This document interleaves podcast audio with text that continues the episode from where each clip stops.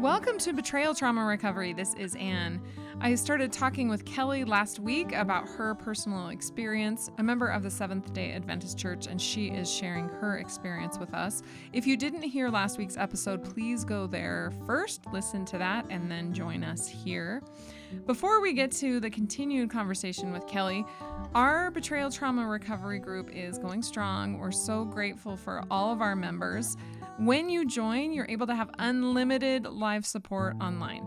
So you can join in your car or in your closet. You don't have to get childcare. You don't have to go anywhere. Not only is it good because it's convenient and there's multiple sessions a day in every single time zone, it's also the best support there is because our coaches really understand the abuse and can help you get to emotional safety regardless of your circumstance. It might take a while, it might take a lot of problem solving, but we are here for you. So, to join Betrayal Trauma Recovery Group, go to our website, btr.org.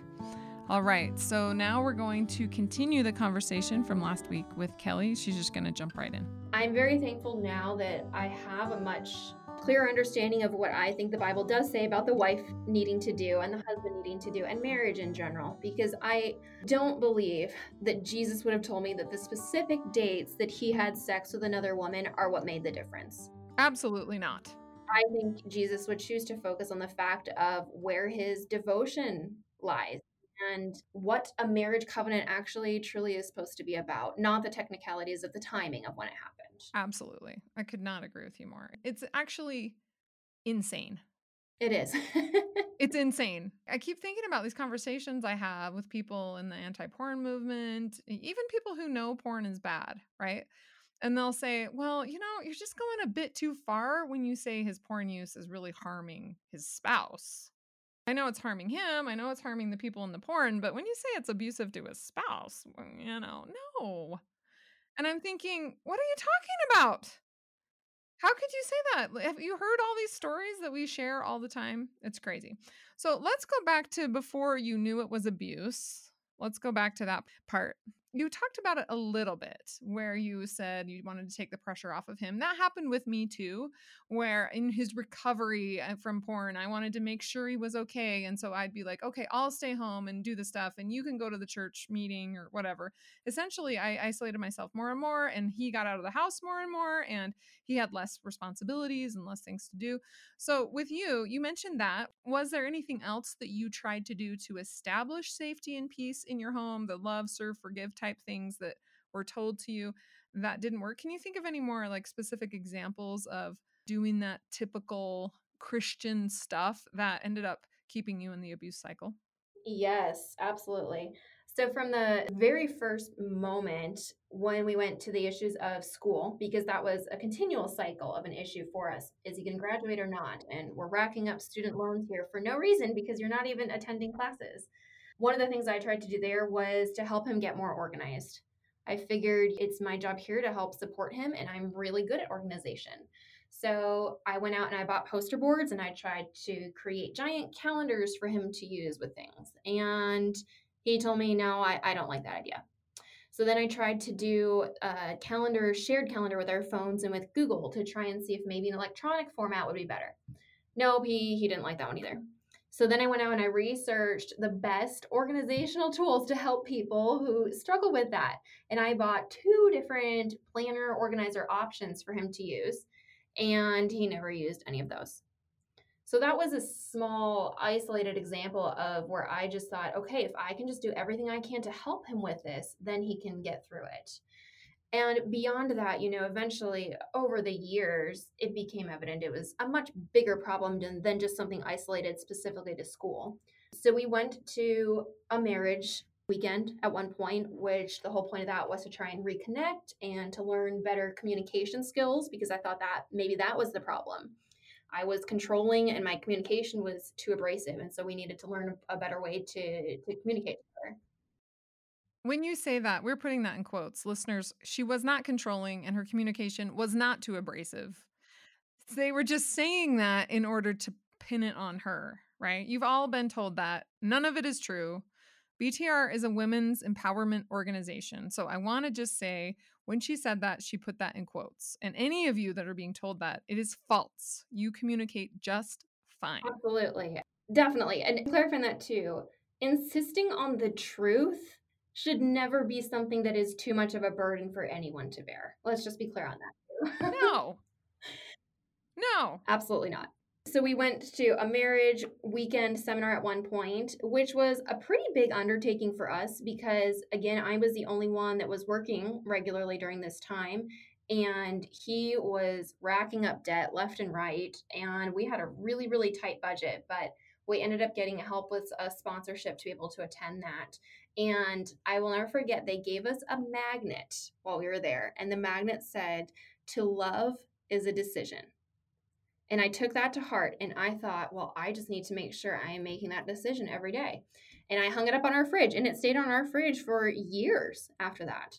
And after I did separate from him, I remember being at the gym one day and I ran into a church member.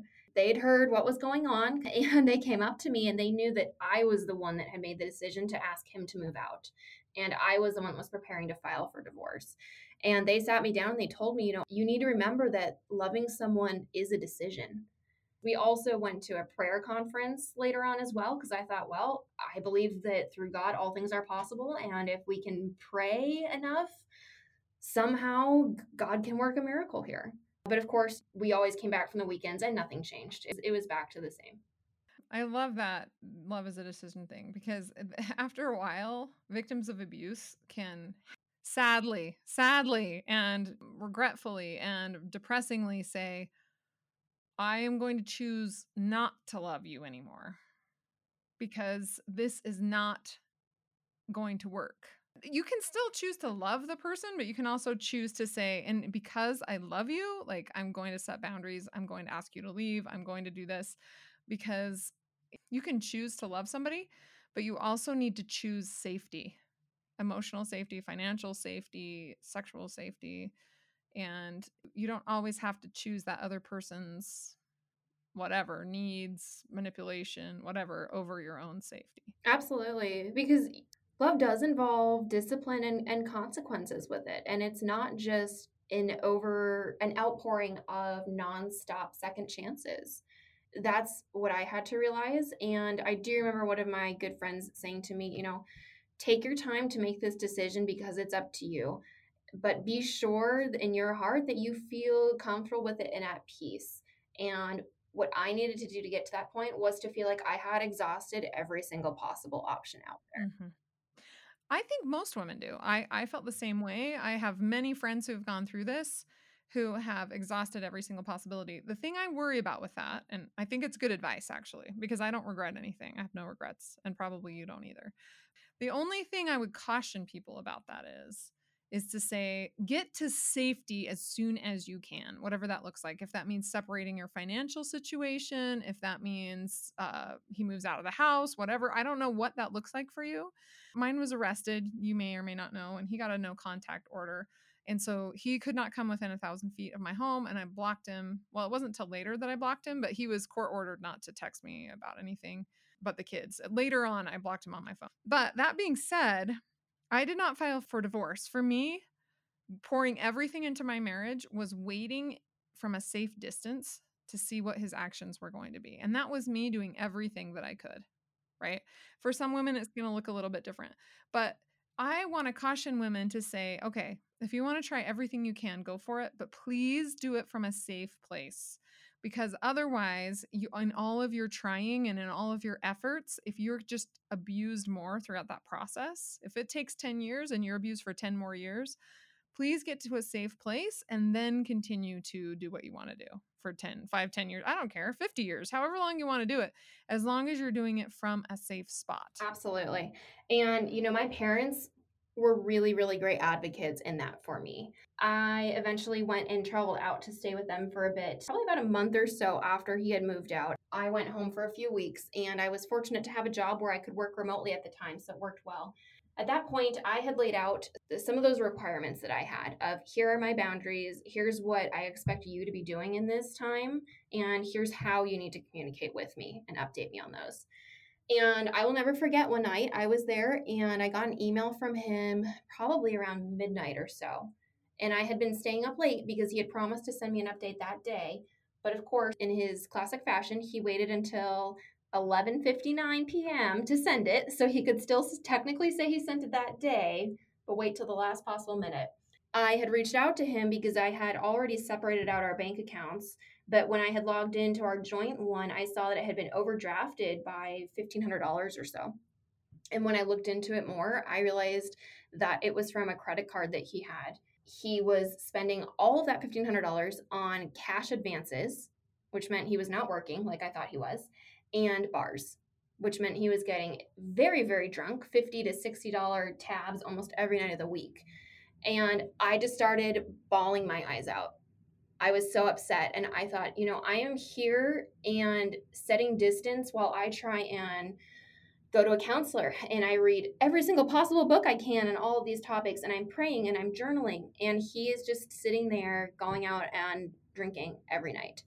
And my parents heard me crying and they woke up and they actually came into my room and my mom is the one that sat me down and she said, "This needs to stop. This is not how a marriage works." And I and I told her I said, "Well, you know, sometimes it's you go through bad things." And she said, "No, not like this. This is not how it is. Even in the times where things are bad, it should not be to this level." And they were very insistent at that point on that I needed to file for a legal separation because that meant that all of the spending that he was continuing to do that was draining our accounts and and I was having to pay off as long as that legal separation was in place that would protect me financially and they told me after that you can take your time decide and pray as long as you need to, de- to determine if you're going to get divorced or not but right here right now we need to get legally make you safe Exactly. And those are the things that I advocate for. So when you find out your husband's using porn and you didn't think he was, right? He's got this like face of I'm a righteous person, I don't do that sort of thing, or I'm a feminist and so I don't do that sort of thing, or whatever, right? When you recognize that the person you're living with is not the person you thought he was for whatever reason school, porn, affairs, whatever you need to treat it like a five alarm fire. It is serious business. You can always walk it back later. But you set up safety like at a level 10 or 5 or whatever the highest level is. I'm just making stuff up. But set it up really really high safety situation. And so many counselors, therapists, clergy, they don't want to ring the alarm yet. They want to kind of like, oh, it's not that big of a deal. We don't want the worst case scenario because the worst case scenario in their mind is divorce they don't realize that the victim is already living in the worst case scenario, and that's an abusive relationship. And that is currently happening. So you got to get her out of that first and then and then figure out why do you think it takes so long for women you me eh, lots of women that we've met to understand that we're being abused i think it's because it's something that no one ever wants to hear it's humiliating. Eh, for me, I had always thought that women in abusive marriages were those who maybe grew up in a poor family environment where they didn't have the love and stability and security from a young age, which was not at all the case for me. I always just kind of had that picture in my mind, I guess. Maybe they were weaker and that's why they stayed and they didn't leave, things like that. And I thought, well, there's no way that's me. you know, I'm smart, I have a solid career, I'm very well educated, I have a good family, I'm really involved in my church, and I am fully dedicated to everything I need to do to save my marriage. So I just thought, you know, he's never actually hit me. And I could make him leave the house at any point when I want to, and I haven't done that yet so I must not be being abused. I think also for me, it was a lack of knowledge of what exactly abuse encompasses. I mentioned the financial abuse a little bit earlier, but I had no idea that financial abuse was even a thing. I had never heard of that. And I did know over the years, I had found out instances where he had stolen cash from friends of ours. I discovered that while we had been dating, I had actually moved to Honduras as a missionary for several months. And I had left all of my important documents and everything with him while I was gone. And he was writing himself checks from my bank account while I was gone once I was back and we were married, I remember being at work one day and I was about to head into a meeting with a client and I got a phone call on my cell phone and I picked it up and it was a creditor telling me that we were $3,000 past due on a credit card that I knew nothing about. I didn't realize that that was financial abuse. I just had no education to even recognize those terms at all. I think that people who I talk with frequently, maybe anti porn people, maybe clergy, maybe therapists, who think that my abuse stance is extreme. I just don't think they know about abuse. They haven't studied abuse at all, frankly. And so once you say this is what abuse is, read these, you know, seven books on abuse, go to the domestic violence, whatever, I think they'd have to admit that it is, but for some reason, abuse is just so not well known. It's not well understood. And the problem with it is is that everyone, you were educated, I'm, you know, I have a master's degree. Educated people think they know what abuse is and they do not. And so that's what really is killing me right now is like these conversations I have with therapists, clergy, like anti porn people, all the people I just said, who are constantly telling me, you're going too far. You're going too far. This is a good guy. This isn't abuse. I'm like, well, study abuse and then tell me what you think. But they won't do it. I think that's interesting. They don't want to read the books, they don't want to know about the abuse. It's interesting. All the women that I work with now, I feel like they fall into two buckets but I see people regularly fall into either of those buckets. It's not just that they're all in one. And one of the buckets is more of the thought I had in my mind, where they had a really bad childhood growing up, where they've basically just known abuse their whole life. Like they don't know anything else. But then there's also this second bucket, and it's the one that I fell into, where it's the more naive, sheltered Christian girls who grew up thinking, I'm going to find a man who is a strong Christian, who is everything that I thought I needed and that I wanted, who's very involved in church, who's very active, who's well liked and well loved and and if that happens, I'm following God's God's desire here, so nothing bad can take place. And I have been shocked to discover that I am not alone in that. That happens more often than not. And I think that, you know, abusers can take advantage of that and manipulate that so easily when they know that it's someone who is very genuine and loving and caring and is going to be so loyal because their beliefs hold them there. They see that as vulnerability and something to take advantage of. Yep. Yeah. And we need to educate women of the religious community that the profession of faith is not the same thing as actually living your faith. Oh, absolutely. If you could go back and talk to your younger self, Kelly, what would you tell her? Oh, so many things. I think probably the biggest thing that I would say is to just approach dating completely differently. I had grown up with it as a very much courtship approach where it was something extremely serious. And if you are with that person, then that should be somebody that you're considering for marriage. And I wish I could go back and tell myself now don't make it so serious so quickly. You know, this is the time where you are dating to get to know them. So when these red flags come up, don't just dismiss them as something of, well, we can we can work through it and we can work through everything. Take those as opportunities to say, I can leave now. I don't have to stay here and I don't have to continue it. And learn how to have those healthy boundaries for yourself before you go into dating. I also wish that I could educate myself a little bit more on what Jesus actually says about divorce in the Bible and what the Bible actually has information on for divorce and laws was something to protect women back then. It was not meant to keep them trapped and to keep them stuck in horrible situations for forever. And I think the biggest piece of that is that I think churches tend to rush the forgiveness and the reconciliation side of things. And I think now my knowledge on forgiveness and how that is not the same thing as trust. It is not the same thing as reconciliation. And recognizing the difference there that I can choose to forgive someone, but that doesn't mean I need to continually entrust my heart to them over and over and over when they have clearly demonstrated that they are not a safe person for me to do that with.